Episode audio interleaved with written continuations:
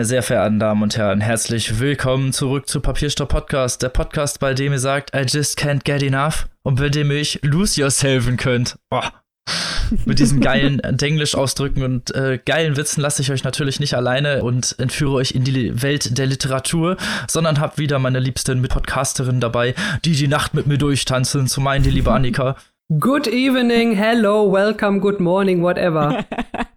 Und auch wieder mit auf der Tanzfläche dabei, die liebe Maike. Halli, hallo. Und natürlich auch mit am Start unser Personal Jesus, der Robin. Let's go, people. Mit der guten Laune sind wir wieder da, weil wir haben natürlich wieder ein paar spezielle Themen für euch und es geht auch musikalisch irgendwann noch los in dieser Folge, aber nicht zu viel verraten an dieser Stelle, denn es kommt erstmal wieder zurück zu den News und zurück zum vielleicht Thema dieser Folge oder bei dem Titel hat es vielleicht schon gemerkt, dass es noch einmal um den Buchpreis geht. Denn letzte Woche ist unsere Folge ja genau einen Tag nach der Veröffentlichung des Buchpreises erschienen. Da können wir leider in der Pre-Production nicht viel machen, aber wir sind natürlich jetzt auch eine Woche schlauer und wissen natürlich jetzt, wer gewonnen hat. Gewonnen hat den Buchpreis Annette, ein Heldin-Epos, geschrieben von Anne Weber. Herzlichen Glückwunsch an dieser Stelle natürlich erstmal für den Preis. Ne? Uh. Das war keine Applaus-App, das war echter Applaus. Genau. genau das, Ihr seht die Laola, die wir gerade machen, nicht. Auch keine Applaus-Emojis. Wir können hier richtigen Applaus machen. Genau. Ja. Fleißige Hörerinnen und Hörer dieses Podcasts werden ja vielleicht mitbekommen haben, dass wir nicht so sehr auf diesen Roman gesetzt haben, was natürlich nicht an dem Roman selber liegt, sondern einfach, weil wir andere Contestants für unser Herz gewählt haben, was natürlich nicht heißt, dass hier die falsche Entscheidung getroffen wurde, im Gegensatz zum Literaturnobelpreis, wo wir ja letzte Woche ein bisschen konsterniert waren Jahre, nenne ich es einfach mal, können wir diese Woche äh, gerne in dem Jubel mitschwingen, weil, wie, wie wir schon gesagt haben, alle sechs Contestants, alle sechs Kandidaten der Liste waren den Preis wert und wir hätten es jedem gefreut und das ist jetzt die innovative Schreibform und thematisch wichtige Umsetzung von äh, Annette, ein Heldin-Epos geworden ist, über das Leben der Anbo Manoir, freuen wir uns natürlich sehr drüber. Aber vielleicht können wir das nochmal kurz zusammenfassen, was in diesem Buch passiert ist. Ja, also es gibt ja den auditiven äh, Beweis, dass wir dieses Buch schon sehr gut besprochen haben. Und zwar in unserem Buchpreis Spezial, sowohl natürlich im Longlist Spezial als auch im Shortlist Spezial. Deswegen werden wir jetzt das Buch in Gänze nicht ein drittes Mal besprechen, weil irgendwann ist auch mal gut. Aber wir sagen noch mal kurz, was uns äh, gut gefallen hat an dem Buch. Zum einen heißt es Dingen ja ein Heldinnen-Epos. Hier wird aber die klassische Heldenfigur, die ja sowieso klassisch eigentlich meistens männlich ist, ganz neu erzählt. Denn es ist eine widersprüchliche, postmoderne Heldin, die auch mal zweifelt oder scheitert. Und diese Eposform ist so aufbereitet, dass äh, die Verse sehr, sehr leicht zu lesen sind. Also es, es changiert wirklich zwischen Versform und ähm, epischem Roman. Eigentlich ist es eine Novel in Verse, was ja im englischsprachigen Raum viel populärer ist als im deutschsprachigen noch. Und das hat uns gut gefallen, dass Anne Weber diese Novel in Verse und dann auch noch mit diesem interessanten Ansatz, diese postmoderne Heldin im Epos zu zeichnen, äh, bringt. Inhaltlich ist natürlich deswegen relevant und interessant, weil es ja die, die Zeiten der Rebellion auch in dem Zweiten Weltkrieg, auch in der Besetzung Frankreichs widerspiegelt und später auch die Untergrundrebellion in Algerien, im Algerienkrieg, in dem der Anbo Manoir gegen ihr eigenes Volk gekämpft hat und später auch erkennt, dass diese Rebellenfronten genauso schlimm, also dass Krieg im Endeffekt keine Gewinner hat und deswegen auch diese Heldin-Epos Postmoderne äh, sehr gut gesetzt ist, weil es diese Kontrastierung gibt und nicht einfach diese Heroisierung, wie es halt gerne mal auch in diesen ja, antiken Epen der Fall war, dass es halt gerne heroisiert wurde in dem Sinne, sondern halt auch eine moderne Heldin, die zweifelt, wie du es vorhin schon gesagt hast, und äh, das Ganze ähm, ja eher kontrastierend dargestellt wird, eine dreidimensionale Person und Anne Weber sich mit Anne Beaumont-Noir auseinandergesetzt hat. Es ist keine Biografie in dem Sinne. Anne Beaumont-Noir hat selber auch gesagt, dass er sich in diesem Werk nicht wirklich wiedererkennt, als er das gelesen hat. Aber es ist halt ne, deswegen auch eine sehr interessante fiktive Figur mit einem reellen Kern. Genau, und um das zu ergänzen, was du gerade sagst, Robin, äh, der Kontrast, der auch interessant ist innerhalb der Geschichte, ist natürlich, dass ähm, Anne Beaumanoir, die übrigens noch lebt und die Anne Weber getroffen hat, dass die gegen die Nazis in der französischen Resistance gekämpft hat, also für die Befreiung Frankreichs. Und im Algerienkrieg ging es ja um die Befreiung Algeriens, weil Algerien eine französische Kolonie war. Also sie hat eigentlich in beiden Fällen für die Befreiung eines Volkes gekämpft, aber auf einmal stand sie im Algerienkrieg gegen ihr eigenes Vaterland und äh, wurde auch verurteilt in äh, Frankreich deswegen und äh, musste dort ins Gefängnis und wurde quasi als Terroristin angesehen. Und ähm, dieser ja, dieser Kontrast ist natürlich sehr spannend, weil man sich natürlich fragen kann, inwiefern hat diese Frau nicht einfach zu ihren Idealen gestanden und wurde von außen nur anders bewertet. All diese Fragen werden in diesem Buch sehr interessant verarbeitet und ich glaube, wenn man das jetzt mal unter ökonomischer Perspektive be betrachtet, weil wir sind ja hier der Podcast, der zum Verkaufen von Büchern nicht Pfui sagt, sondern sagt hier ordentlich Bücher verkaufen, das ist, glaube ich, auch ein Buch, wenn die Leute überwinden können, vielleicht ihr Zögern, wenn sie Heldinnen-Epos hören, ist es ein Buch, das ein sehr breites Publikum ansprechen kann, weil es zwar anspruchsvoll und intelligent ist, aber auch sehr leicht verständlich und sehr leicht lesbar. Also ich hoffe, dass das hier im Weihnachtsgeschäft ordentlich Absatz findet, genau wie, und ich kann mir nicht verkneifen, es hier jetzt noch zu sagen, der Hetsche und ähm, der Buch Bjerg hoffentlich auch. und die Ode und der Rand. Genau, genau. Nicht zu vergessen. Abzuschließen. Und, und, alle an, und alle unsere anderen persönlichen Favoriten. Robin hat es ja eingangs schon gesagt. Auch wenn wir jetzt jeder einen anderen oder alle die gleichen oder wie auch immer ein anderes Buch gerne als Gewinner, Gewinnerin gesehen hätten, Anne Weber ist trotzdem schön und gut und wichtig auch. Und ich finde, wie Maike das gerade eben zusammengefasst hat, also wer da keinen Bock hat, dieses Buch zu lesen, sich einfach mal ranzutrauen. Es ist lohnenswert und es hat ja auch, wir hatten ja viele historische Romane auf der Liste in diesem Jahr. Es hat ja auch Botschaften und wichtige Inhalte, die halt heute auch noch Gültigkeit haben, weil da hätte man sich natürlich fragen können, ja, will man nicht vielleicht ein Buch nehmen, was mehr in der Gegenwart spielt, was die ganzen drängenden Probleme betrifft. Aber wenn man ein Buch hat, wo man das raus abstrahieren kann, was heute auch noch gültig ist, warum denn nicht? Genau, es ist Eben. super aktuell. Das macht eigentlich das, genau wie du sagst, Annika, das, was ein guter historischer Roman machen soll. Er spricht über die mhm. Geschichte, mhm. wie Robin eben nochmal sehr zu Recht betont hat, in fiktionalisierter Form. Ähm, spricht über die Geschichte, aber macht gleichzeitig sehr klar, warum das für uns heute jetzt relevant ist, diese Geschichte aus der Vergangenheit zu hören. Das macht die Weber sehr gut. Ja, eben. Und deswegen hat sie diesen Preis auch vollkommen verdient und ihr solltet dieses Buch lesen. Genau, und der Grund, dass wir auf andere gesetzt haben, war, weil es halt, wie Robin schon sagte, viele gute Bücher gab und geschmacklich uns andere näher standen. Aber anders als bei der guten Frau Glick äh, müssen wir jetzt nicht komplett eskalieren, weil Angela gewonnen hat. Muss ja auch nicht jede Woche sein. Genau. Wir haben nur leichte Aversion gegen Blumengedichte, ja. so ist das halt einfach. Außerdem wir ja du musst Rilke in der Schule lesen und seitdem ist das so, nee. Außerdem kriegen wir immer schöne Rückmeldungen von Hörerinnen und Hörern, die es total lieben, wenn wir uns aufregen. Also danke ihr da draußen. Das machen wir natürlich gerne. Genau. Wir schwelgen gerne in Heroisierung, aber lassen auch gerne die Wutader anschwillen. Für die Menschen. Aber für die Menschen. Way! So. und apropos für die Menschen, wir hatten ja jetzt den ganzen Buchpreis betreut und wollten natürlich noch mal so ein bisschen Revue passieren lassen. Das wollten wir eigentlich die letzten Folgen schon machen, aber da war keine Zeit, deswegen machen wir das jetzt. Wie war das eigentlich für uns, diesen ganzen Buchpreis zu betreuen? Wie schlimm sind wir davon traktiert worden und wie wenig Schlaf haben wir seitdem gehabt? Das sind natürlich jetzt die brennenden Fragen, die euch unter den Fingernägeln brennen. Und ich weiß, ihr wollt die beantwortet haben. Und ich, wir hatten ja schon zwischendurch so Späße darüber gemacht. Und es war ja, äh, ich sag's mal jetzt vielleicht einfach für alle, es war sehr krass. So, Gerade es waren einfach 20 Bücher in vier Wochen, das heißt, wir haben äh, fünf Bücher die Woche vorgestellt, mindestens jeder drei gelesen eigentlich komplett, aber in andere eigentlich auch alle reingeguckt. Das heißt, wir, also die Expertise war allumfassend, nenne ich es einfach mal. das heißt, äh, wir waren vollgestopft mit Notizbüchern und äh, ja, Informationen, die uns relevante Rezensionen liefern konnten, um euch hier den ganze Fulminanz dieser Liste beibringen zu können, um alle 20 Titel vorzustellen. Und das hat natürlich äh, seine Spuren etwas hinterlassen. Und ich muss gestehen, ich bin etwas froh, dass wir jetzt wieder in den normalen Kader sind. Aber bevor ich jetzt hier äh, mich über meine Leidenswege aufrege oder äh, ja, rumheule, wie war das denn für euch? Was sagt ihr denn? Was sagt ihr denn so? Wie war das? Der Buchpreis. Schwenken wir mal also, etwas in Erinnerung.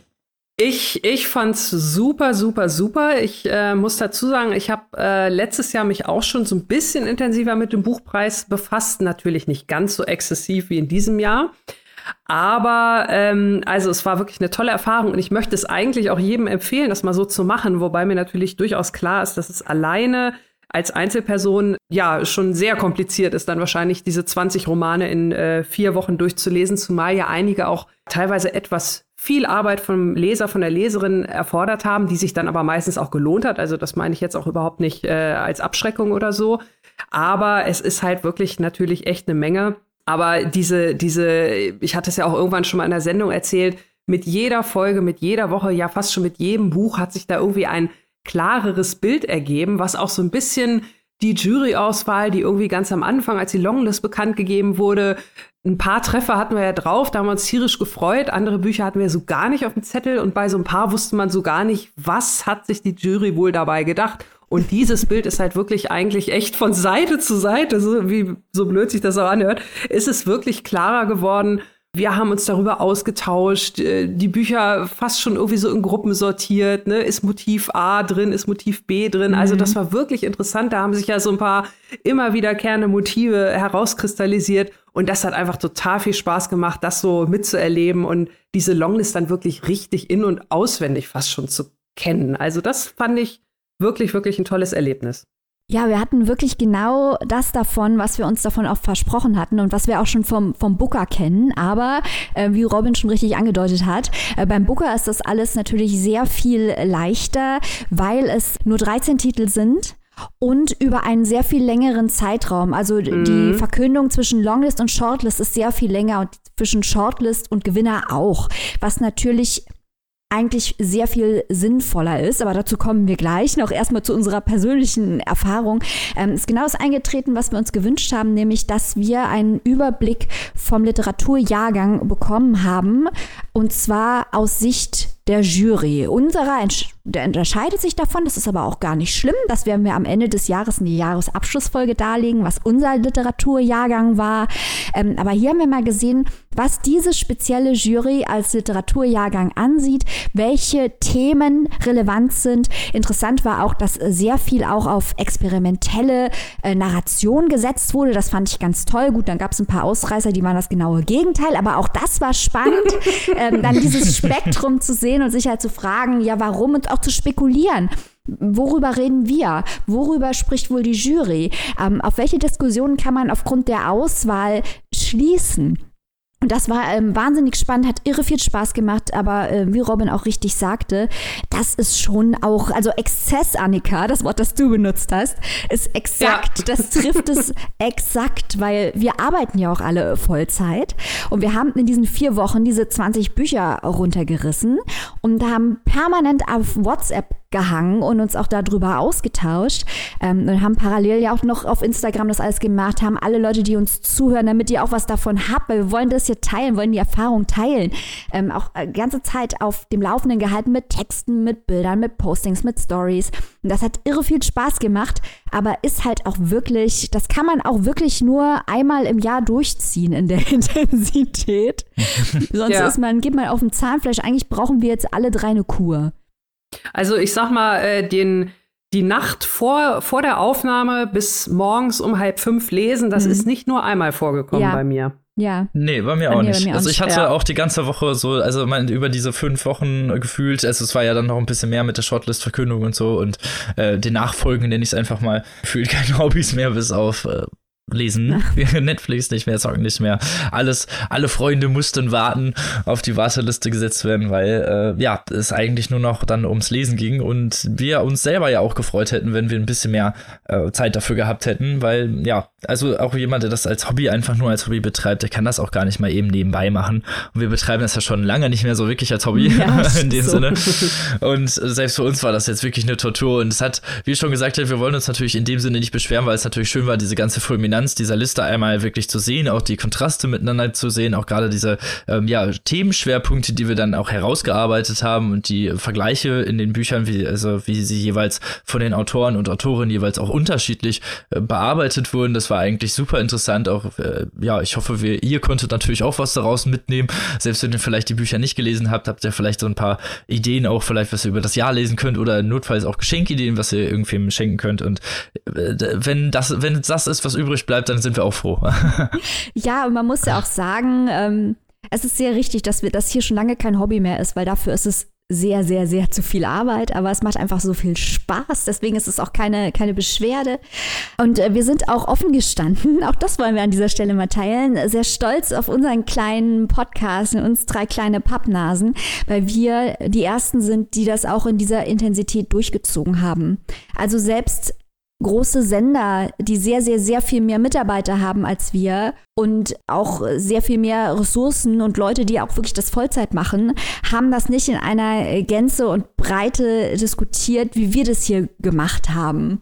Und da sind wir natürlich sehr stolz, aber es wäre eigentlich besser, weil es geht ja nicht nur um uns, es geht ja auch um den Buchpreis, wenn ähm, das Vorgehen vom Börsenverein geändert würde, damit mehr Leute an solchen Lesemarathons partizipieren können.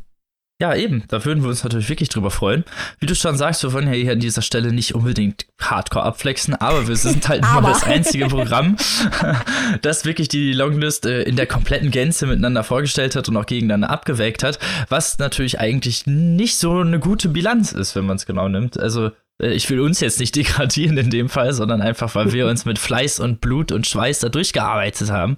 Aber da sind sonst nicht so viele, geht sonst einfach nicht. Die Zeit ist einfach zu kurz, wie du schon gesagt hast, und es wäre schön, wenn wir etwas mehr Zeit hätten, wie beim Booker oder anderen Preisen, die einfach mehr Zeit haben zwischen den jeweiligen Listenverkündungen, um dann auch dementsprechend auch Werbung schalten zu können, weil diese vier Wochen ist auch schwierig, das Ganze so ein bisschen, ja, ich nenne es mal konsumentenmäßig zu festigen in so einem Jahr wie diesem Corona-Pandemie-Jahr natürlich sowieso, aber generell auch muss ich das ja erstmal weitläufig rumsprechen. Mhm.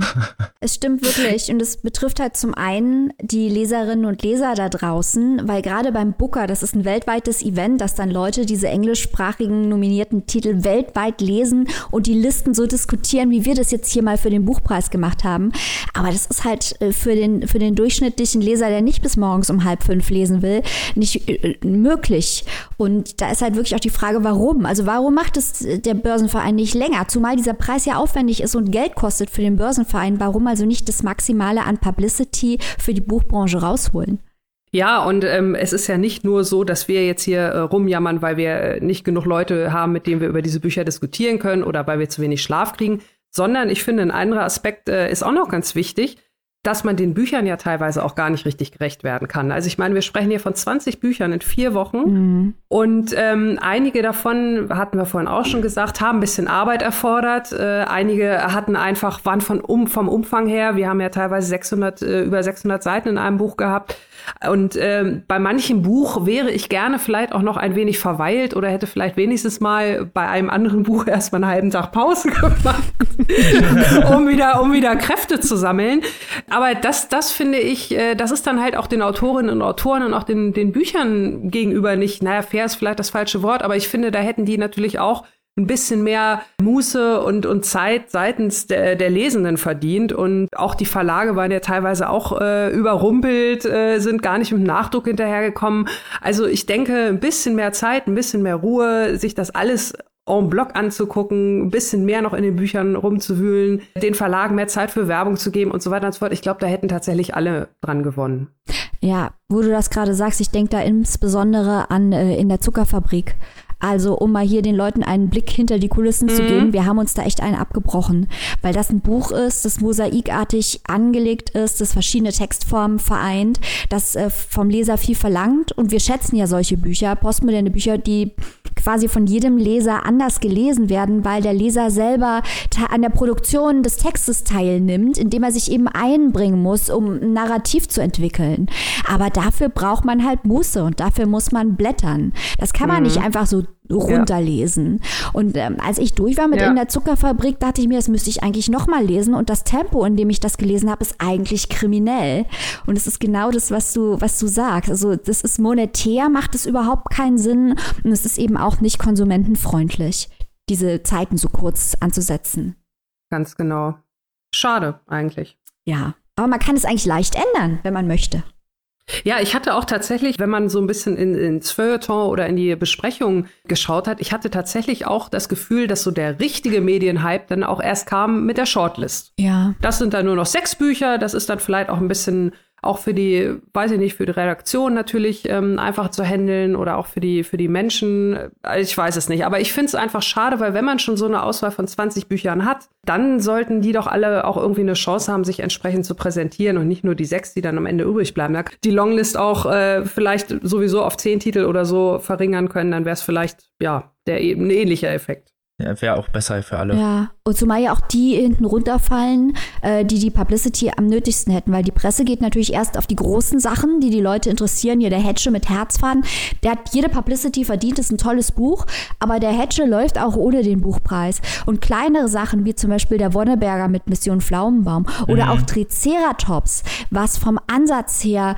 äh, ganz innovativ ist, das fällt, weil es halt schwerer zu präsentieren ist, weil die Leute nicht gleich draufklicken, weil es neu ist und auch weil es vom Konzept her Gewöhnung und Einarbeitung bedeutet, fällt das dann hinten runter. Und eigentlich sollte es doch eigentlich die Zier des Buchpreises sein, solche kleinen Diamanten auch mal in der ersten Reihe strahlen zu lassen. Ganz genau. Genau. Und es ist ja auch nicht so, dass die dann alle unbedingt auf der Shortlist stehen müssen oder dass wir uns jetzt darüber beschweren, dass unsere jetzt nicht auf der Shortlist standen. Aber die Sache ist, dass, wie ihr schon sagt, einfach diese ja, klar, kleinen Perlen hinten runterfallen, wenn man einfach nicht die Zeit hat dafür, sich das durchzulesen. Und es war halt nun mal auch so, dass viele einfach auch gesagt haben, viele Leser und Leserinnen, auch was ich so mitbekommen habe, einfach gesagt haben, okay, ich steige bei der Longlist gar nicht erst ein, mhm. weil, um da erst mhm. anzufangen und wenn ich mir dann erst da fünf Titel hole und dann steht hinterher keins auf der Shortlist, dann kann ich mit niemandem mehr diskutieren. Und das verstehe ich auch, aber es ist natürlich äh, kein, keine gute Sache für die gesamte, für das ganze Diskussionspotenzial, das so eine Liste bieten würde. Und äh, da kann man die Zeit definitiv einfach länger machen. Ich meine, für das würde ja alle, allen auch etwas mehr Zeit ersparen und Publicity für jeden auch ein bisschen bedeuten.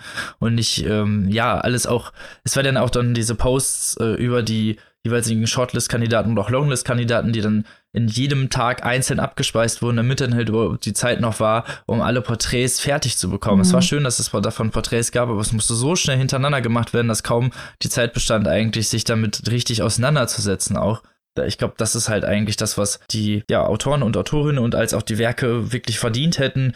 Deswegen würden wir euch natürlich empfehlen, solch die Porträts vielleicht nochmal anzugucken, auch vielleicht nochmal so ein bisschen mehr in diese Diskussions vielleicht auch nochmal einzusteigen, auch wenn ihr so über die Shortlist hinaus seid und über den, über den Gewinner, dann nochmal vielleicht zurückzugehen und nicht diese Titel hinten runterfallen zu lassen und, und damit einfach dann zu sagen, okay, diese Liste ist jetzt abgeschlossen und damit kann ich dann jetzt auch diese Titel wegschmeißen, weil das ist halt auch, ne, was so ein so ein Kontext, der gerne mal entsteht. Beachtet auch die Longlist. Don't forget the Longlist. Genau. Never forget the Longlist. Never genau. forget the Longlist. genau. Und der Börsenverein kann den Leserinnen und Lesern da ruhig äh, viel zutrauen. Ähm, und äh, weil die Leute, wir merken das ja, wir haben so viel Resonanz auf diese Folgen bekommen. Das hat auch so viel Spaß gemacht. Und die Leute wollen diese ausführlichen Diskussionen. Und die wollen, dass es gegeneinander abgewogen wird. Da haben die Leute Bock drauf und hat nicht nur das Überblickshafte, was flashy ist, was kurz ist, irgendwie eine Rezension, die so lang ist wie ein Text unter einem Instagram-Post oder so. Nee, da muss auch schon ein bisschen mehr kommen. Und da kann man ruhig auch den Konsumentinnen und Konsumenten ein bisschen mehr zutrauen.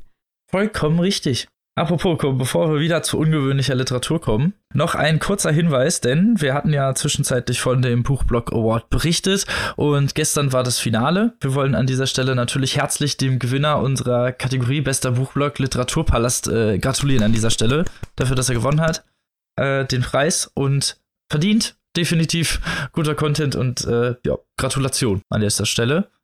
Und wir bedanken uns natürlich aber trotzdem auch an alle, die uns die Daumen gedrückt haben. Das war ganz, ganz lieb von euch. Hörerinnen, Hörer, Follower, Familie, Freundin, Freunde, alle. Ihr seid die Besten. Tausend Küsse. Ihr seid die Allerbesten. Ohne euch wäre das Leben nur halb so schön. Ja. So, ohne was das Leben auch halb so schön wäre, wäre Musik. Ha, Überleitung des Jahrhunderts. äh, und zwar kommen wir zum, kommen wir zum nächsten Teil unserer, unserer Folge. Und zwar haben wir wieder Teile der Kiwi Musikbibliothek mitgebracht. Wir hatten das ja schon mal vor ein paar Folgen. Das sind eher kleinere Werke herausgebracht. Das ist eine Idee von Kiwi, ähm, in der bestimmte Autoren und Autorinnen, meistens bekannte, bekannte Autoren und Autorinnen aus verschiedenen Kontexten, die dann über ihre Lieblingsbands äh, oder beziehungsweise über eine ihrer favorisierten Bands schreiben sollen, aus ihrer Sicht auch und was es für die jeweils bedeutet hat. Wir haben wieder drei Werke für euch dabei. So viel kann ich da schon mal verraten. Ganz frisch. Ganz frisch erschienen, genau. Jetzt zieht den Hoodie auf, holt Mom Spaghetti auf den Teller und ab geht's ins Rap-Battle, denn ich habe mitgebracht Antonia Baum über Eminem. Eminem, falls, falls ihr den nicht kennen solltet, äh, habt ihr Was? wahrscheinlich so in den letzten 20 Jahren ungefähr keine Musik gehört, aber mal so kurz. Eminem ist äh, geboren als Marshall Brothers, Bruce Mathers der Dritte in St. Joseph, Missouri, für seinen, ja, für seinen Rap bekannt, einer der aufsteigenden Rapper der 2000er, einer der bekanntesten Rapper eigentlich überhaupt. Ich meine, wer ihn nicht kennt, er hat äh, bekannte, also er hat einer der, eine, einige der bekanntesten Songs geschrieben, wie zum Beispiel Stan mit äh, Die Dido oder auch äh, viel, verschiedene Features mit Rihanna oder anderen Künstlern. Ähm, sein Album The Eminem Show ist das drittverkaufteste Album des Jahrzehnts in den USA. Also wir haben es mit einem Großaufgebot der amerikanischen äh, Kultur zu tun.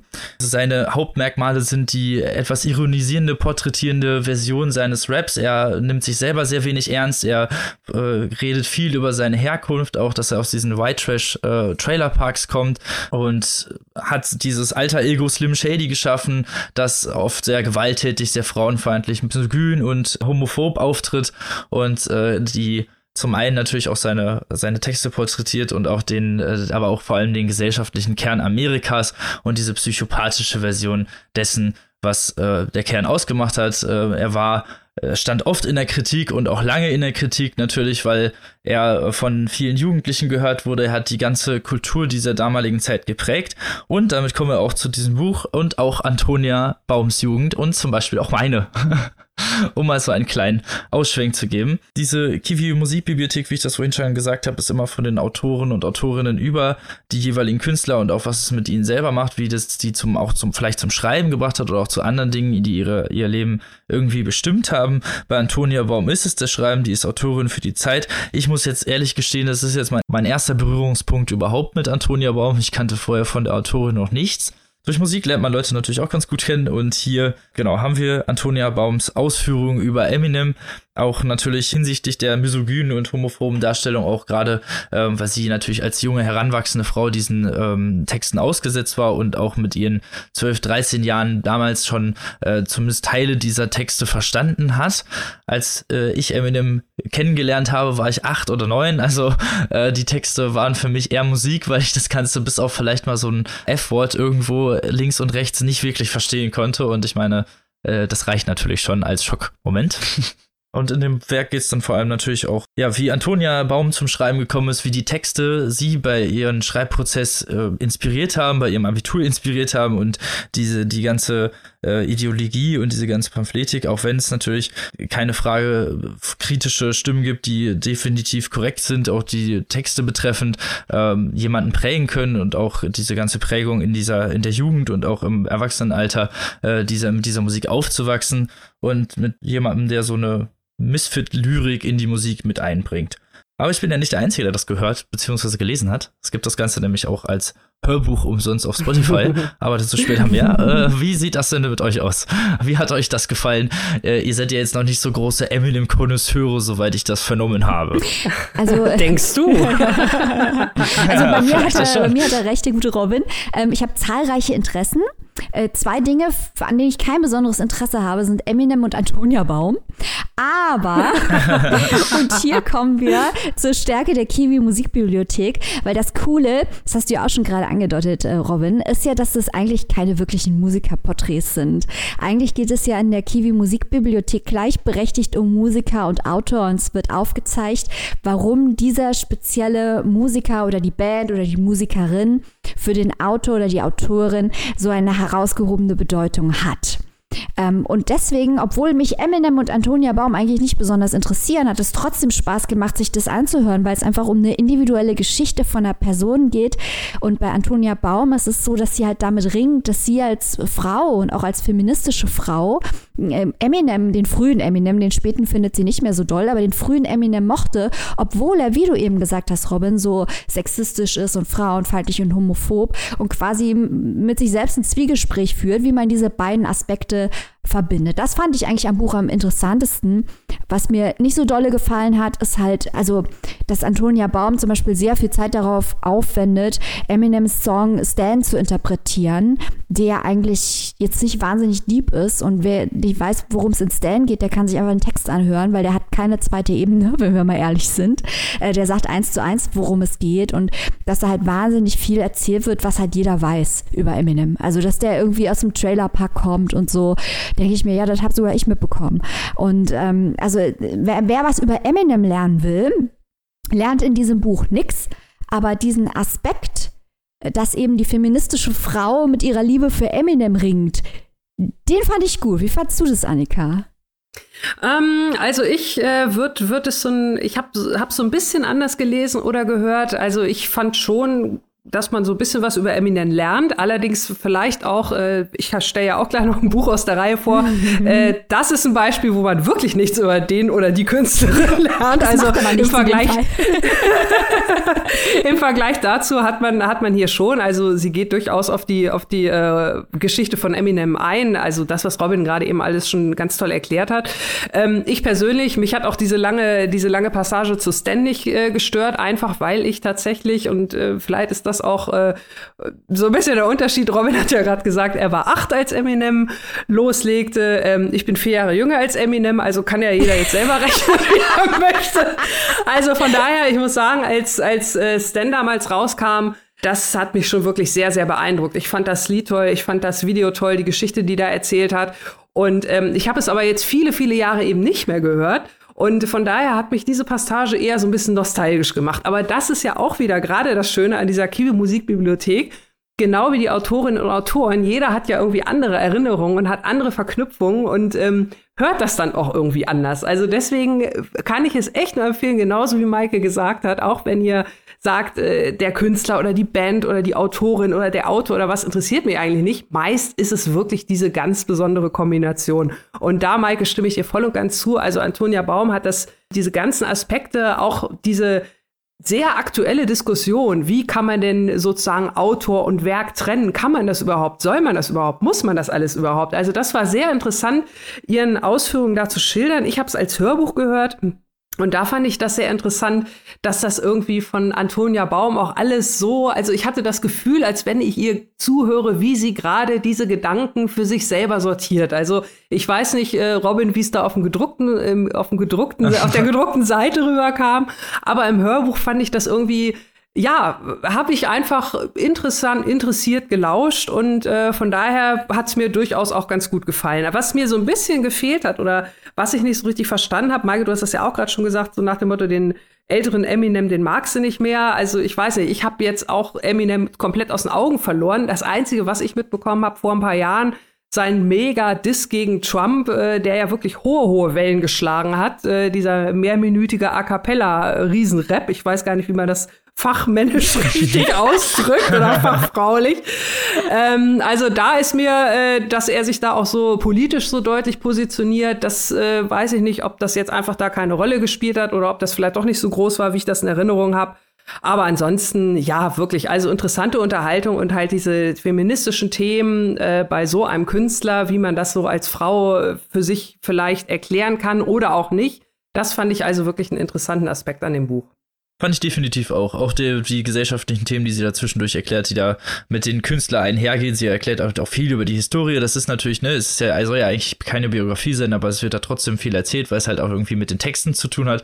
Und das fand ich auch interessant, diese Hintergründe und natürlich auch diese persönliche Konnotation mit dem Autor, beziehungsweise in diesem Fall der Autorin selber wie du schon sagst, so ein, kommt so ein nostalgisches Feeling so ein bisschen auf. Bei mir wahrscheinlich ein kleines bisschen anders als bei dir, aber ähnliche Richtung. Und ich glaube, dann da hat man doch schon definitiv gewonnen. Und selbst die Leute, die eher peripher von Eminem tangiert wurden, glaube ich, können daraus noch was mitnehmen oder vielleicht das erste Mal was daraus mitnehmen. Also liest es. Und damit kommen wir zum nächsten Werk dieser Musikbibliothek.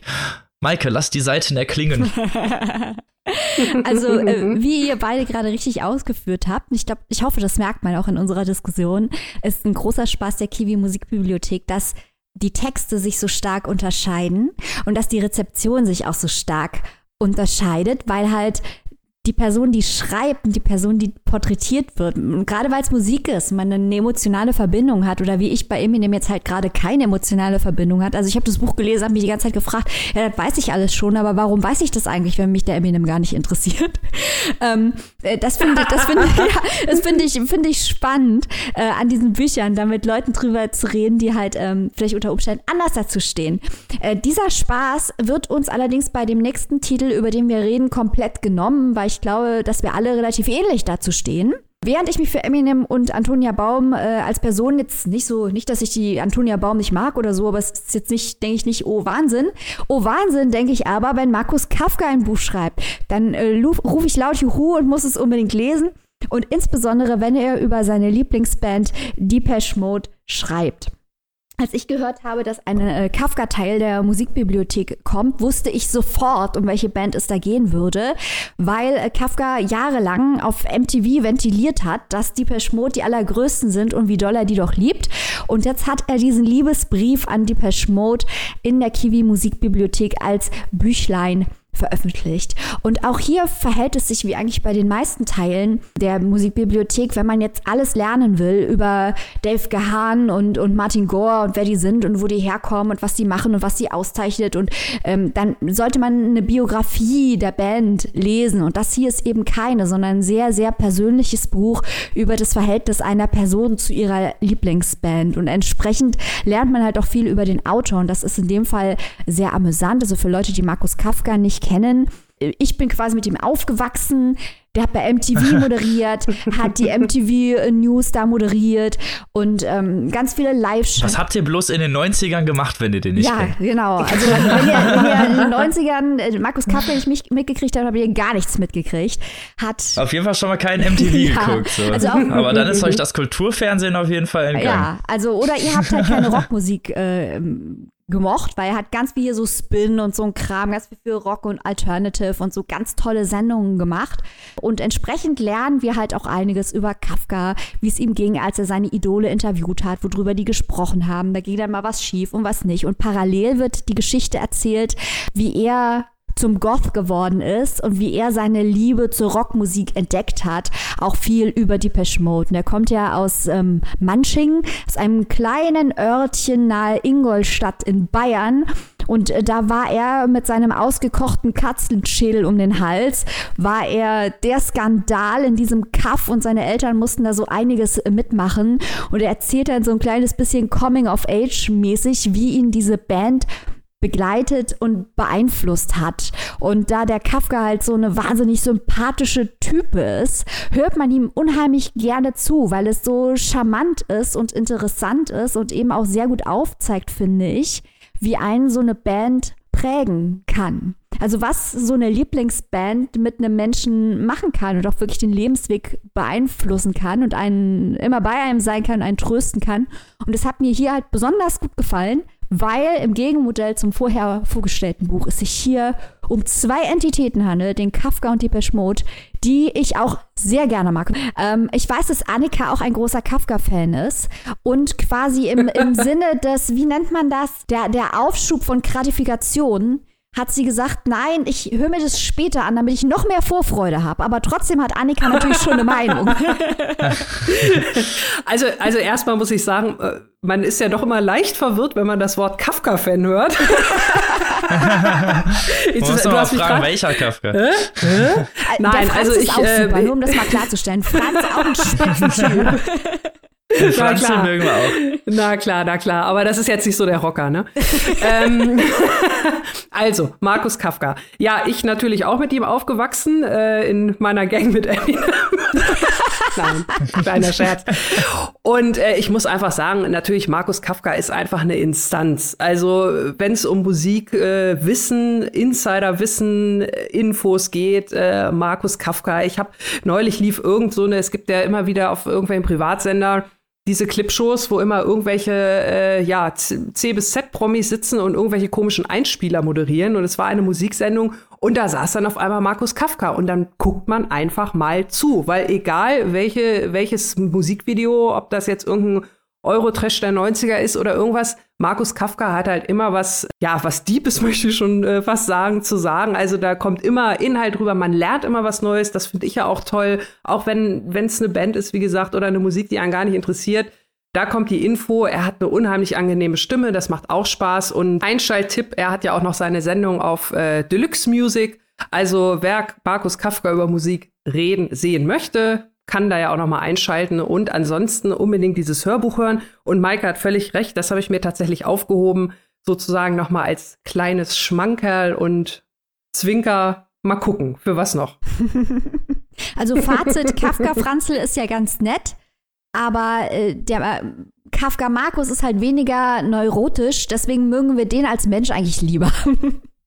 Ja, und ich, ich äh, stelle mir das auch irgendwie so ganz toll vor, äh, Maike, genauso wie du das geschildert hast, wenn äh, der Markus Kafka vielleicht halt, weil er halt immer so der Profi ist und immer so professionell wirkt, und wenn er da jetzt über seine Lieblingsband seit Jahrzehnten, muss man ja sagen, spricht, mhm. ob er da vielleicht auch so ein bisschen die Kontenance verliert. Also kommt der Fanboy durch? Kommt das rüber? Ich möchte das an dieser Stelle nicht spoilern, aber ich kann dir sagen, dass dir die Frage ganz am Anfang des Hörbuchs gleich auf sehr sympathische Art und Weise beantwortet wird. Sehr okay, gut. okay, gut. dann dann lasse ich. Genau, dann lassen wir uns das doch von dem Markus selbst erklären. Genau. Annika, du hast aber auch einen, einen Riesensympathen am Start bei deinem Buch. ja, ich habe äh, mir das dritte Werk sozusagen ge gegriffen. Bei meinem Buch war es tatsächlich auch so, dass ich gesagt habe, da ist es in erster Linie der Autor, der mich interessiert. Und zwar habe ich heute mit dabei ähm, Chili Gonzales über Enya. What a combination. Chili Gonzales, wer ihn nicht kennt, Schande. Ein Einer der Lieblingsmusiker von Tommy Orange. Fun Fact. Unter anderem, genau. Also Chili ist, ja, kann man eigentlich fast schon sagen, ich will jetzt nicht sagen Multitalent, aber er ist jemand, um ihn vielleicht mit ein paar Worten zu beschreiben, ein kanadischer Musiker, der unheimlich viel Wissen hat, gerade was auch so ja, die ganz klassische Musik angeht, ne, Piano, Jazzpiano und so weiter und so fort aber trotzdem jetzt nicht so ein abgehobener Klassikmusikschnösel ist, Klammer auf, das ist jetzt natürlich nur ein abgedroschenes Klischee und keine allgemeine äh, Verallgemeinerung, Klammer zu. Aber was ich sagen möchte, Chili ist trotzdem absolut up-to-date, was auch, sage ich mal, moderne Popmusik und alle ihre Auswüchse angeht. Also der mischt alles Mögliche, der äh, zeigt euch, wo sich Bach anhört wie Britney Spears, weil eine ähnliche Akkordfolge verwendet wird. Also wirklich so völlig abgedrehte, richtig coole Sachen. Wer sich also so ein bisschen für Musikgeschichte und Musiktheorie und wie das alles so zusammenhängt und wie sich die verschiedenen Stile auch ja ähneln oder zusammengehören, das lasst euch von dem Chili erzählen. Guter Mann. So, und da habe ich mir gedacht, wenn der Chili mir jetzt noch was über Enya erzählt, äh, über die ich eigentlich bis auf natürlich ne, äh, Sail Away, Sail Away, Sail Away, äh, was auch immer wieder in diesem Hörbuch vorkommt. Ja, ich muss jetzt allerdings sagen, wir haben es ja eingangs schon gesagt, äh, jedes Buch hat so ein bisschen anderen Schwerpunkt. Ich habe dieses Hörbuch durchgehört. Es war auch super spannend, super interessant. Ich weiß aber über Enya eigentlich genauso viel, beziehungsweise genauso wenig wie vorher. Weil tatsächlich Enya, also Enya ist für, für Chili so ein bisschen Platzhalter als äh, Musik. Er nennt das Ganze so ein bisschen Guilty Pleasure. Ne? Also das, was man halt nebenbei hört, äh, ohne da jetzt irgendwie tief in irgendeine Analyse einzusteigen. Und er meint das auch überhaupt nicht abwertend, sondern er vergleicht Enyas Musik mit sozusagen dem Schlaflied, äh, das von der Mutter vorgesungen wird. Und auch das meint er auch überhaupt nicht abwertend, aber diese Songs haben halt relativ oft eine einfache und eingängige Melodie, aber sie verfolgen ja auch einen bestimmten Zweck, dass die Menschen sich wohlfühlen, dass sie sich äh, in der Musik verlieren können. Schlaflied natürlich bestenfalls einschlafen. Also er bewertet das durchaus positiv, auch wenn sich vielleicht jetzt ein bisschen komisch anhört. Dafür müsste er dieses Hörbuch hören oder dieses Buch lesen. Aber es ist wirklich super, super interessant. Wobei das ist, ist es halt, es ist deutlich mehr Chili und sehr, sehr wenig Enya. Das kann man auch zum Beispiel daran sehen. Ähm, wir hatten es ja jetzt gerade bei, bei Markus Kafka, der ja dann auch da gehe ich jetzt mal von aus, äh, über, ein, über ein Treffen mit seinen Idolen mit, äh, spricht oder schreibt. Die hat er nun äh, diverse Male getroffen. Wir hatten es zum Beispiel damals in der letzten Sendung, als wir die Kiwi Musikbibliothek vorgestellt haben, mit Anja Rützel, die von ihrem Treffen mit der von ihr verehrten Take That, äh, mit der von ihr verehrten Band Take That spricht. Hier bei Chili Gonzalez ist es zum Beispiel so, der fragt gar nicht erst, ob Enya für ein Interview äh, bereitsteht, weil die hat bestimmt eh keinen Bock und eigentlich möchte Chili auch viel lieber selbst erzählen. Also das nur mal so, um das, um das so ein bisschen einzuordnen und zu vergleichen mit den anderen Büchern, die ich gelesen habe. Es ist auch eine Übersetzung oder vielmehr eine Rückübersetzung. Sophie Passmann hat das ins Deutsche übersetzt, was äh, Chili uns da erzählt. Es gibt dieses Buch überraschenderweise aber tatsächlich oder vielleicht auch nicht so überraschenderweise auch auf Englisch sozusagen in der Originalausgabe und was ein absoluter ähm, Geheimtipp ist, das haben Maike und ich, Maike hat das nämlich auch gehört, die wird aber schon auch gleich noch was zu sagen, das haben wir tatsächlich erst festgestellt, als wir mit dem Hörbuch eigentlich schon durch waren wenn die Hörbuchübersetzung zu Ende ist, beginnt das Hörbuch nochmal von vorn, diesmal aber auf Englisch vorgelesen von Chili. Also, mhm. wenn ihr des Englischen mächtig seid, gut genug dafür, dann macht das Hörbuch ab der Hälfte an und hört es dann direkt von Chili selbst gelesen, weil das ist dann natürlich noch mal eine ganze Ecke cooler. Maike, das war bei dir auch so, ne? Ja, ich habe mich ein bisschen geärgert, weil ich es auf Deutsch gehört habe und ich dachte schon, uh, das ist aber lang. Und nach der Hälfte habe ich dann festgestellt, Mist, die zweite Hälfte ist, Chili liest es auf Englisch und Chili hat auch so eine angenehme Stimme habe ich mich auch geärgert. Mhm. Das hätten die mal am Anfang sagen können. Aber um zum Inhalt des Buches noch was zu sagen. Chili, was für eine coole Sau, ohne Witze. Unglaublicher Typ. Ähm, bricht da eine Lanze gegen den Dünkel im Musikbusiness. Und wenn das von jemandem kommt, der als klassischer Pianist so kompetent und kreativ ist wie Chili Gonzalez, hat das natürlich wieder einen ganz anderen Wumms. Äh, ganz, also ich habe mich wahnsinnig gut amüsiert. Ähm, ich wollte auch gar nichts über Enya hören. und mittendrin. Nee, ich dann auch nicht mehr. und mittendrin sagt er ja auch, irgendwann erklärt Chili dann auch, dass er quasi Enya genommen hat, weil er wollte, dass unbedingt über eine, eine weibliche Musikerin auch mal geschrieben wird. Und ähm, der Kiwi Verlag wollte schon die ganze Zeit von ihm, dass er ein Buch über seine Musik schreibt. Und er wusste immer nicht, wo er anfangen sollte. Und er dachte, ach, wenn ich mich irgendwie die ganze Zeit beim Erklären an Enyas Werk entlanghangel, dann habe ich irgendwie einen besseren Fokus, um mich zu erklären. Und genau das macht er in dem Buch dann auch. Und das ist wahnsinnig unterhaltsam, weil Chili Gonzalez einfach so ein Spitzentyp ist. Ja, vollste Zustimmung. Also wirklich, es lohnt sich, es macht Spaß. Und äh, also auch wenn ihr jetzt denkt, Enya, keine Ahnung, keine Idee, also ist, da steht wirklich in diesem Buch zum einen Chili ganz klar im Mittelpunkt und zum anderen aber auch viel über Musiktheorie, Musikgeschichte, verschiedene Musikstile und wie er das erklärt, also das, das macht einfach Spaß, da hört man gerne zu und äh, ja, es ist echt cool. Maike, genau wie du sagst, der Typ ist eine coole Socke und ist ein cooles Hörbuch. Absolute Empfehlung, das macht Spaß. Aber jetzt, jetzt kurz zum traurigen Teil der Veranstaltung. Es gibt leider nur neu, drei neue Teile der Musikbibliothek. Aber zum Glück hat der Kiwi Verlag ja uns. Und wir haben noch ein paar heiße Ideen, was man als nächstes so raushauen könnte. Genau, wir haben uns nämlich gedacht, also wir finden diese Reihe so toll, dass wir jetzt äh, die Reihe auch schon zweites Mal hier vorstellen. Und äh, wir machen dann jetzt wirklich mal Wünscht dir was oder ins, lasst euch inspirieren, wie auch immer man das nennen will. Und ähm, ja, werfen mal so ein paar Ideen in den Raum über Kombinationen oder Bands oder KünstlerInnen, die wir halt gerne mal in dieser Reihe sehen würden. Und ja, was habt ihr denn da so auf dem Zettel? also, mein Vorschlag Nummer eins Podcast-Liebling Thorsten Nagelschmidt über die Ärzte. Wie wär's? Das ist ja natürlich eine Traumkombi. Ich habe ja in den 90ern, das habe ich glaube ich schon in der Folge mit Thorsten Nagelschmidt erzählt, habe ich ja ähm, Muff Potter als Vorband der Ärzte gesehen. Und das ist ja, die haben ja quasi geholfen, hier die zu pushen und Thorsten zu pushen. Deswegen fände ich das so geil. Thorsten Nagelschmidt über die Ärzte, wird mir das Herz aufgehen. Also ich finde die Idee grundsätzlich auch gut, würde sich aber so ein bisschen mit einer von meinen Ideen beißen und äh, das ist jetzt nicht abgesprochen und Maike, ich hoffe, du haust mich jetzt nicht, aber was ich gerne lesen würde, wäre Maike Stein über die Ärzte. Weil ich, ja, ich bin so krass famous. Da sagen die Leute wie ich über Antonia Baum, wer ist das? Nein, nein, nein, nein, nein. Ja, genau, nee, aber du bist, äh, du bist für mich die Ärzte-Expertin Nummer eins. So, Oh, danke, und das würde ich gerne lesen. Oh. Da höre ich dir gern zu, wenn du über die Ärzte sprichst. Oh, danke, das lieb. Ich weiß, dass es nicht gerade eine massenkompatible Idee ist, aber das ist sehr nett, dass du es sagst. Also meine Idee wäre ja ein bisschen abseits. Ich hätte, würde ja gerne Olli Schulz über Queens of the Stone Age lesen. Oh ja. Mm. Oh ja. Einfach weil Olli Schulz ist eine geile, geile Type. Haben wir ja wahrscheinlich schon öfter erwähnt. Ich meine, wer den Podcast kennt, weiß es ja. Und andere Dinge, der kennt sich natürlich auch gut mit Musik aus. Olli Schulz und der Hund Marie. Falls ihr die musikalischen Ab Adaptionen des Herrn Schulz nicht kennen solltet, schämt euch. ähm, und ich finde Queens of the Stone ist einfach eine der geilsten Bands, die jemals das Licht der Welt erblickt haben. Und da würde ich einfach gerne äh, was drüber zu hören. Von Olli Schulz. So. Ich könnte, ich könnte dir, Ich weiß gar nicht, ob der irgendwelche Verbindungen ich dazu könnte hat. dir aber nicht noch ist mir mehr egal. zustimmen, Robin. Das ist eine brillante Idee. Wie geil wäre das denn? Sehr geil. Sehr cool, sehr cool.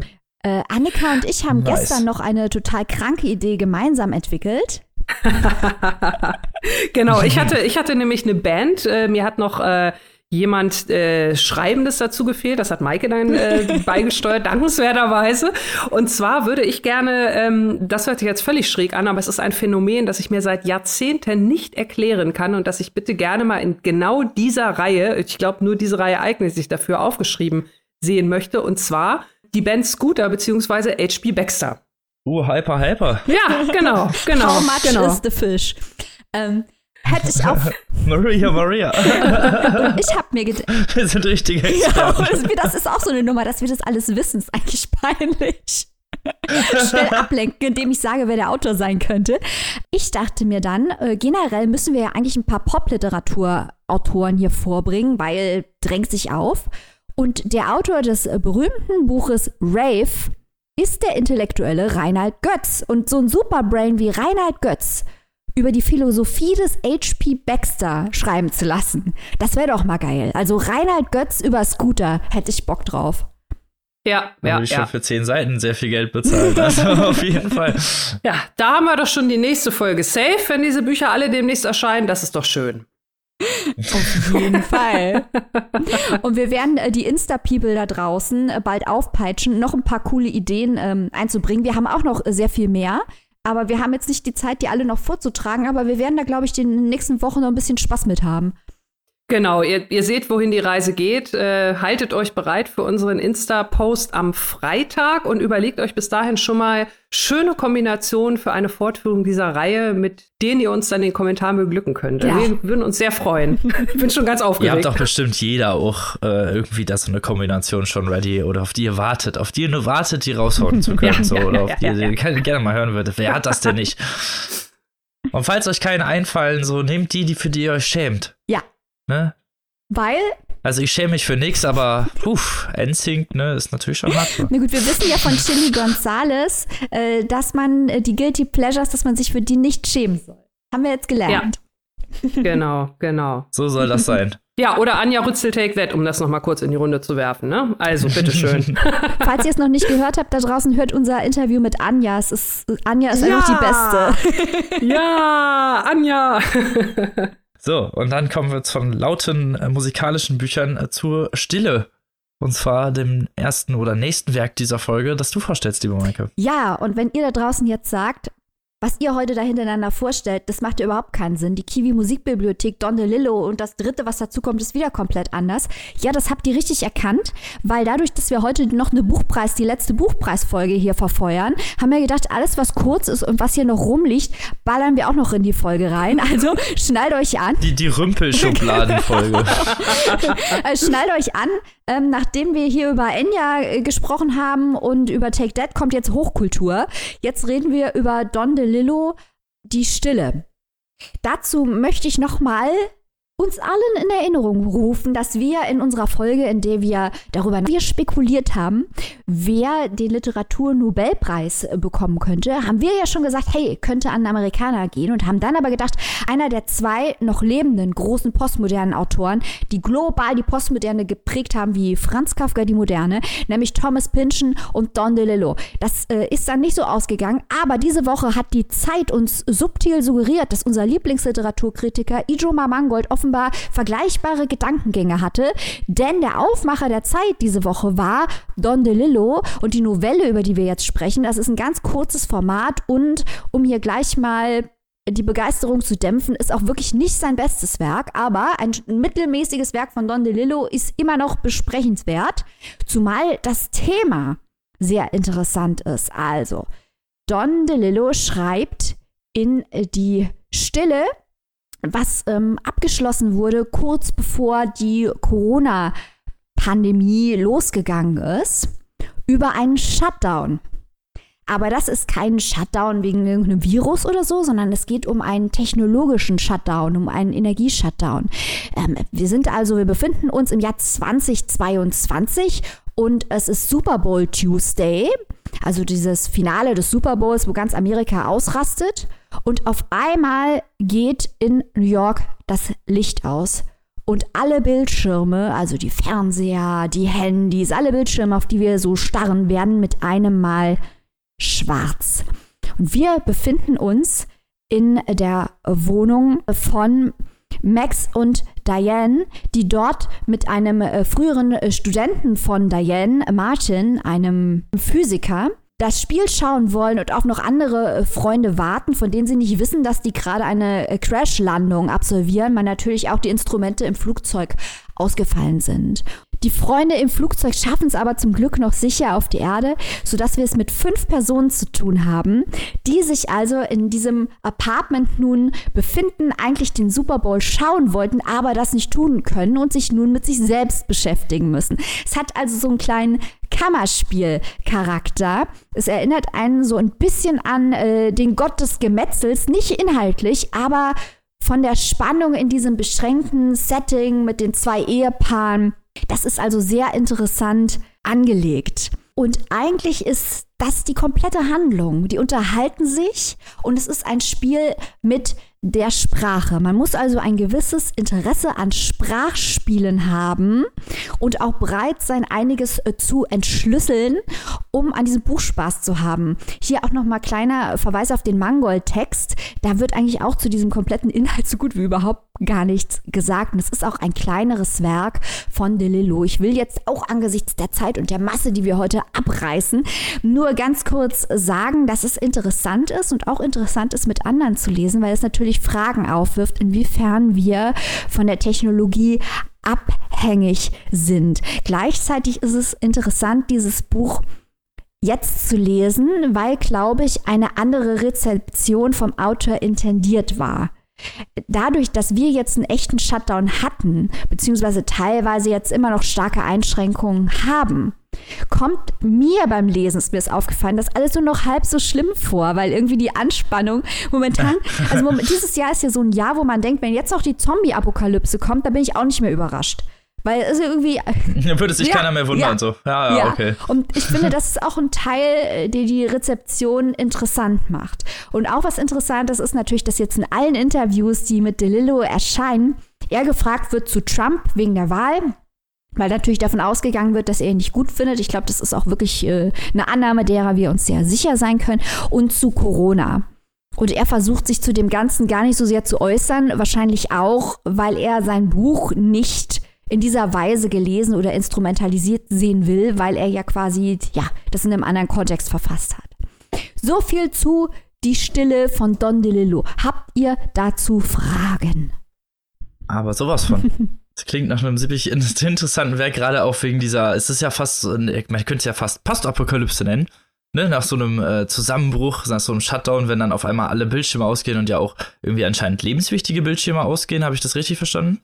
man weiß es nicht so genau, wie groß dieser Ausfall ist. Also wir erfahren von dem Flugzeug, das fast abstürzt und dass die komplette Stadt dunkel ist. Also wir, wir wissen es nicht sicher, aber wir können davon aussehen, dass auch Krankenhäuser und so weiter wahrscheinlich betroffen sind. Aber das wird nicht ausdiskutiert. Genau, und das, das klingt halt interessant, weil es normalerweise ja so ein, so ein, ja, klingt wie so ein Plotanfang von so einem Krisenroman, mhm. ne? So irgendwie, weiß ich nicht, wo äh, diesen Anfang hast, aber dann gerade dieses interessante gesellschaftliche Kammerspiel existiert. Wird damit in irgendeiner Weise noch gespielt? Also kriegt man in irgendeiner Weise was von diesen Geschehnissen draußen mit oder ist das halt nur der, der Plotaufhänger sozusagen, um diese, um diese Kammerspiel, um dieses, äh, um dieses Rollenspiel erstmal entwickeln zu können? Ohne die Elektronik. Ich glaube, das ist halt genau der Punkt von DeLillo, dass diese Informationen, also die Fragen, die du dir stellst, die habe ich mir halt auch gestellt und die stellen sich auch die Leute in dem Buch. Nur der Punkt ist ja, dass sie sie aufgrund des Shutdowns, weil sie keine, die haben ja keine Möglichkeit mehr, die müssten ja, um rauszufinden, ob zum Beispiel im Krankenhaus jetzt die Leute sterben, weil alle ähm, Maschinen ausfallen, müssten sie ins Krankenhaus gehen durch die dunkle Stadt, weil ja die ganze Kommunikation komplett zusammengebrochen ist.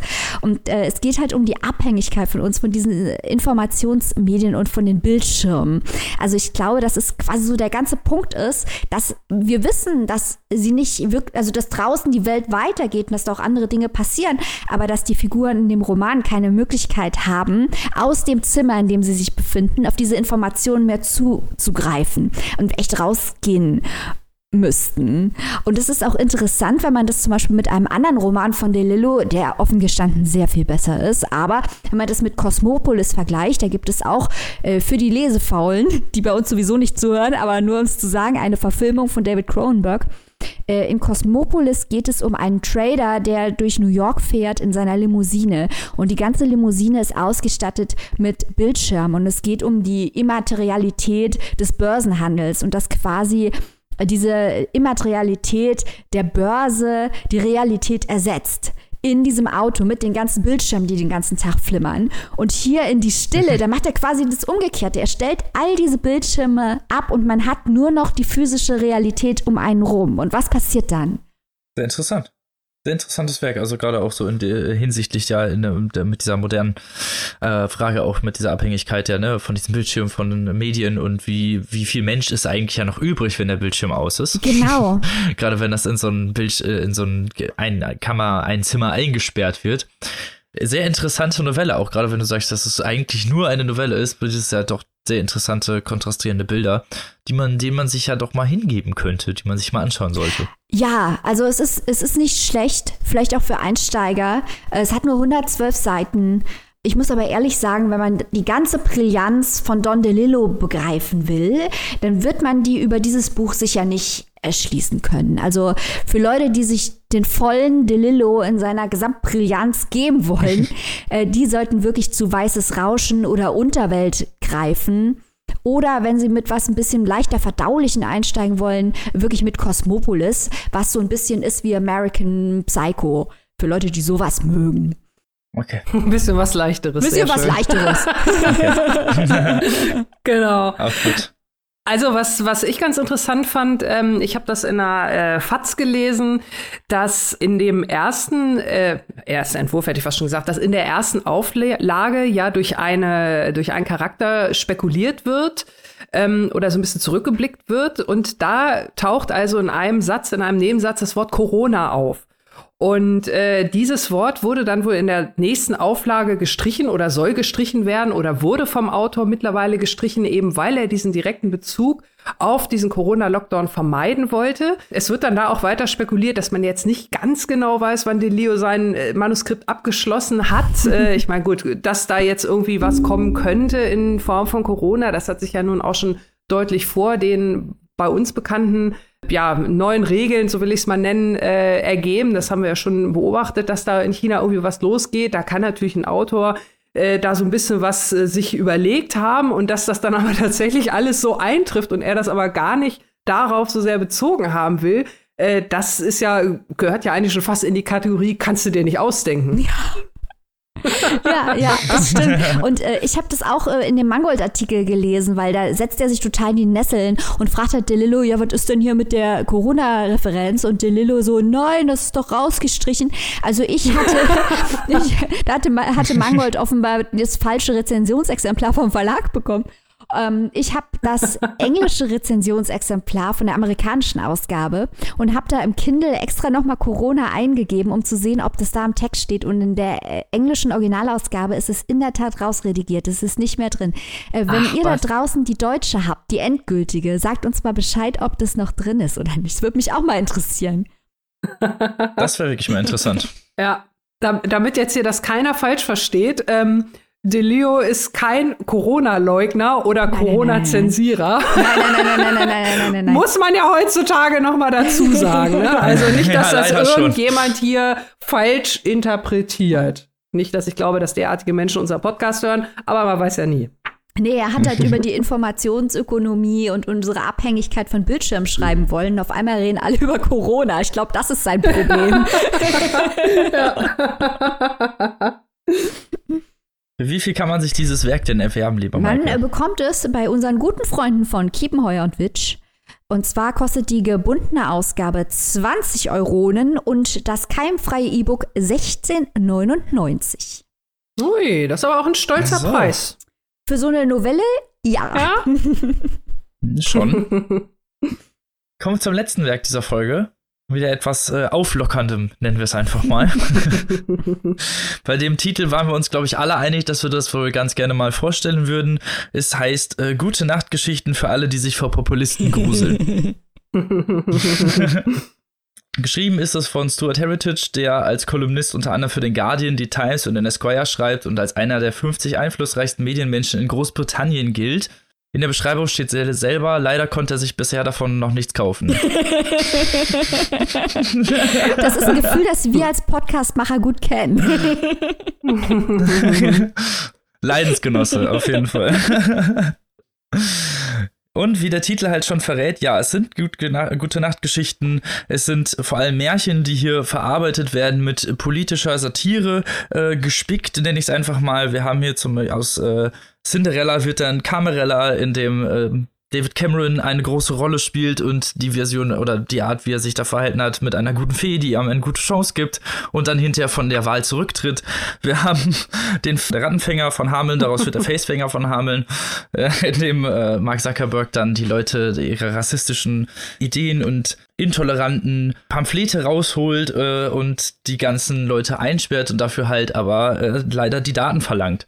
Das Ganze hat sehr viele interessante Ideen, also äh, äh, kulturelle, unterschiedliche äh, Märchen hier verarbeitet. Gullivers Reisen zum Beispiel, tapfere Schneiderlein, Alice im Wunderland, die drei kleinen Schweinchen, Jack und die Bohnenranke. Also wir haben hier wirklich einmal so das äh, Creme, die Creme de la Creme der Märchenerzählungen, nenne ich es einfach mal, die halt, wie gesagt, äh, satirisch dann überarbeitet werden. Es geht halt um Gentrifizierung, es geht um Emanzipierung, es geht um, um die Diskurspolitik, um Cancel Culture, also wirklich viele Sachen auch, die so Schlagworte, die wir in den letzten paar Folgen, Monaten und längerer Zeit schon im gesellschaftlichen Kontext sehr oft genannt werden und das Ganze äh, sehr interessant, lustig und ironisch aufgearbeitet wurde mit einer positiven Konnotation am Ende, denn es handelt sich hier tatsächlich um gute Nachtgeschichten und ich glaube, darin liegt halt die größte Satire an diesen ganzen Geschichten, dass sie halt nun mal immer mit einem ja, mit einer positiven Konnotation dann immer eigentlich immer was ein nettem enden und man eigentlich genau weiß, so läuft es halt einfach nicht. Da ist dann Trump, der sich am Ende dafür entscheidet, vielleicht doch nicht kleine Kinder einzusperren und der das dann, der dann Mauern abbaut und hinterher noch sagt, ja, die ollen Donnerbüchsen verbiete ich im gleichen Zug auch noch. Also das sind natürlich Utopien, die wir uns gerne wünschen und deswegen handelt es sich hier, wie der Titel schon verrät, um gute Nachtgeschichte und ich muss sagen, das ist eines der lustigsten Werke, die ich die letzten Monate gelesen habe. ähm, es ist, man, man muss es natürlich sagen, es ist in einer, in, in einigen Sichten durchaus eine, eine, Runde polemisch. Also es macht jetzt hier keinen Halt um äh, seine eigene politische Stellung, nenne ich es mal, ist aber dadurch halt, also ist aber trotzdem äh, nicht, hat auch selbstkritische Darstellung und basht jetzt nicht einfach auf die rechte Seite drauf und gut ist, sondern es gibt halt sehr, sehr viele kontrastreiche Darstellungen und es ist ja, wie gesagt, es ist halt ein, eine politische Satire, es wird oft ironisch verarbeitet und das Ganze ist im im Humor äh, durchaus sehr lustig zu lesen. Wie gesagt, wenn man da den äh, politischen Kontext und man muss natürlich auch ein bisschen politischen Hintergrund haben. Wenn man den kennt, wird man hier durchaus seinen Spaß haben. Und ich glaube, ich bin nicht der Einzige, der sich äh, hier kaputt gelacht hat. Wie war das denn bei euch? Ja, es ist auf jeden Fall sehr, sehr amüsant. Ähm, gar keine Frage. Ich würde gerne noch mal kurz eine Anmerkung zum Titel machen. Und zwar nur der Hinweis, der Titel klingt ja nun doch etwas sperrig. Gute Nachtgeschichten für alle, die sich vor Populisten gruseln. Das hat den einfachen ähm, Hintergrund, dass das Buch im Original Bedtime Stories for Worried Liberals heißt und da ja nun der englische Begriff liberal und äh, der deutsche Begriff liberal, also jeweils politisch gesehen, ähm, doch eine ziemlich andere Bedeutung hat, ähm, hat der Verlag halt äh, verständlicherweise ähm, diesen etwas längeren Titel genommen. Also es geht natürlich, sage ich mal, vielleicht könnte man es so ein, so ein bisschen gute Nachtgeschichten für Gutmenschen oder äh, wie heißt was die, was die, äh, die andere Seite dann einem immer so gerne mal um die Ohren haut. Und ich finde auch, wenn man, wenn man äh, nicht so ganz weiß, äh, was soll das jetzt eigentlich mit dem Buch, der Prolog, Robin, du hast es ja, glaube ich, kurz schon angesprochen, da wird auch noch mal ganz gut erklärt. Also es ist wirklich so, wenn euch das alles zu viel wird, diese ganzen schlechten Nachrichten, überall diese furchtbaren Menschen in der Politik und überhaupt und draußen und alles nervt und alles ist ätzend. Nationalismus und Populismus genau, übernehmen. Genau, genau. Ne? Man weiß gar nicht mehr, wo einem der Kopf steht. Wie soll das nur alles jemals wieder gut werden? Dann abends so eine kleine Geschichte mal lesen vorm Einschlafen, wo dann am Ende halt, keine Ahnung, Boris Johnson vom Bären zerfleischt wird und schon ist die Welt wieder in Ordnung. Zumindest insofern, dass man man vielleicht eine Nacht mal ruhig schlafen kann. also ihr merkt schon, äh, das ist so ein bisschen die Intention dieses Buches und die Beispiele, die Robin gerade schon genannt hat, die möchte ich auf jeden Fall noch um eins ergänzen, nämlich um eine Sexpuppe, die einem Mann Feminismus erklärt. Wenn das jetzt kein Kaufanreiz ist, dann weiß ich auch nicht. Also wirklich sehr amüsant und sehr kurzweilig und abends mal im Bett so eine Geschichte vorlesen habe ich auch gemacht, kam gut an, das macht einfach Spaß. Also vielleicht nicht unbedingt Kindern vorlesen, sollte ich dazu sagen. Obwohl diese Geschichten auch sehr lehrreich für Kinder sind. Also hier gibt es zum Beispiel eine Geschichte, die heißt Hänsel und Gretel, die beiden Arschlöcher. Das ist sehr, sehr lustig. und äh, da, die Hexe ist äh, Feministin und Künstlerin und äh, klärt die beiden mal ein bisschen über Fem Feminismus auf und äh, auch warum sie in diesem Lebkuchenhaus wohnt. Ich wohne hier doch nicht, du Idiot, erwiderte die Hexe. Ich bin Künstlerin und habe im Auftrag der Forstverwaltung eine Großskulptur errichtet, die die Fragilität der Nahrungskette darstellt. Wer wäre denn so bescheuert, in einem Haus aus Lebkuchen zu wohnen? Also das sind äh, so die Geschichten. Und dann äh, wird Gretel auch noch angefaucht. Und du, Gretel, hast übrigens in der gesamten Geschichte bisher nichts anderes getan, als zu flennen. Wo bleibt deine Selbstermächtigung? Du überlässt alle Entscheidungen deinem Bruder und der ist ein echter Volltrottel. Also die feministische Hexe ist sehr lustig. Hänsel und Gretel, die beiden Arschlöcher. Das, das sind ich finde, das ist auch für Kinder mal was Schönes. Meine, meine, eine meiner Lieblingsstory war die drei linken Schweinchen. Das ist halt eine dieser etwas konträren Stories, in der die drei linken Schweinchen, die wissen, dass die Wölfe kommen und dann so lange über Mikroaggression und äh, darüber diskutieren, wie man bestimmte Dinge sagen darf, dass sie da äh, so lange diskutieren, dass sie gar nichts bauen im Endeffekt und äh, nur darüber mhm. diskutieren und dann die Wölfe kommen und dann wiederum darüber abstimmen, wie sie die, die Schweinchen essen sollen und das in absoluten Sachen ändern viel. Oh Gott, heute der erste Wolf. Bloß kein Referendum. Es gibt nichts Dümmeres, als die Leute über eigene Zukunft Zukunft abstimmen zu lassen. Du hast doch nur Angst vor den Fernsehduellen, sagte der zweite Wolf. Und solche Sachen hat man da immer wieder, diese, und die drei kleinen Schweinchen, die sich dann am Ende fragen, oh Gott, sind wir etwa auch so? dass Extremismus nie was Gutes ist. Äh, ja, es gibt äh, doch sehr, sehr interessante Punkte in diesem Buch und es gibt äh, unglaublich lustige, humoristische Ausführungen dieser Werke und da sie halt mit diesen äh, Märchen und oft auch mit Faden, die diese Geschichte der Märchen abarbeiten, spielt, ist es natürlich auch äh, im Sinne, im Kontext dieser Adaption interessant zu lesen. Ja, Robin, wo kann man das denn für wie viel Geld erwerben? Das kann man erwerben für schlanke 15 Euro als gebundene Hardcover-Ausgabe beim Kiepenheuer und Witsch Verlag oder für 12,99 Euro als digitale Version. Also Seite finde ich gut mitberechnet. Also ich finde, das ist ein gutes Preis-Leistungs-Verhältnis. Viele gute Geschichten, sehr interessant. Schön vorm Schlafen gehen lesen und da ist die Welt noch in Ordnung. in den Märchen. Könnt ihr euch auch schon für Weihnachten merken. Ich glaube, das ist auch ein schönes Weihnachtsgeschenk.